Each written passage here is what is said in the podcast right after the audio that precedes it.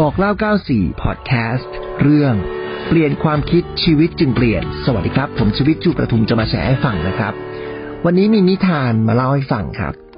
ให้เราเปลี่ยนความคิดเนาะเขาบอกว่าชายหนุ่มคนหนึ่งนะครับ มาหาอาจารย์ เพราะว่าต้องการเรียนรู้ความลับของชีวิตเลยทีเดียว อาจารย์บอกให้เขาแนะนำตัวนะครับ หลังจากนั้นเนี่ยชายหนุ่มก็เอาแต่พูดถึงคุณสมบัติที่ดีและความสำเร็จของตนเองตลอดเวลาก็คือขี้โม้นแหละนะฮะ เมื่ออาจารย์มอบหมายงานชิ้นแรกให้นะครับ ชายหนุ่มไม่เห็นด้วยครับ เขารู้สึกว่าตัวเองเนี่ยมีความคิดที่ดีกว่านี้นี่เพราะถึงอย่างไรนะครับ เขาก็เคยประสบความสำเร็จมาบ้างแล้ว แม้จะเป็นในด้านอื่น แต่ก็คงนำมาปรับใช้กับสถานการณ์นี้ได้ด่าแน่นอน ไม่ว่าอาจารย์จะสั่งสอนเรื่องอะไรชายหนุ่มจะต้องมีข้อเสนอแนะที่ดีกว่าทุกครั้ง ก็คือไม่ทำอะเถียงอืมนะครับ อาจารย์จึงเอาแก้วใส่น้ำ เต็มมาให้ชายหนุ่มถือไว้ จากนั้นก็เริ่มเทไวน์จาก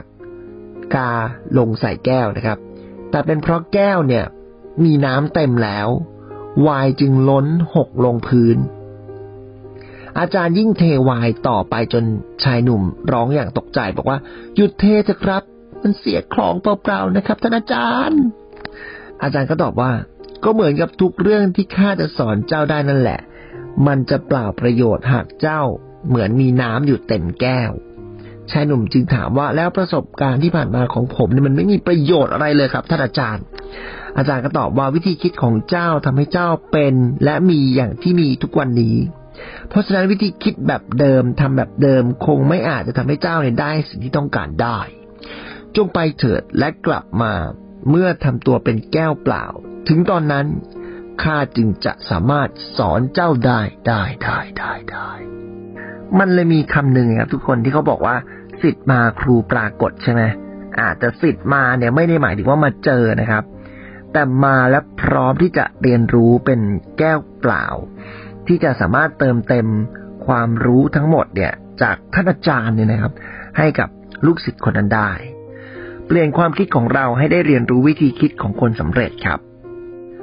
สุดท้ายนะครับ อย่าเพิ่งพูดนะครับ บอกว่ารู้แล้วรู้แล้ว เพราะไม่อย่างนั้นนะครับ ทุกคนในเวลาผ่านไปเนี่ย เราอาจจะต้องมาบอกว่า รู้อย่างนี้เนี่ยทำไปนานแล้ว ถ้าคิดว่ามีประโยชน์นะครับ ฝากกดติดตามบอกเล่า 94 Podcast ด้วยนะครับ แล้วก็ TV5 HD ออนไลน์ในทุกแพลตฟอร์มเลยนะครับ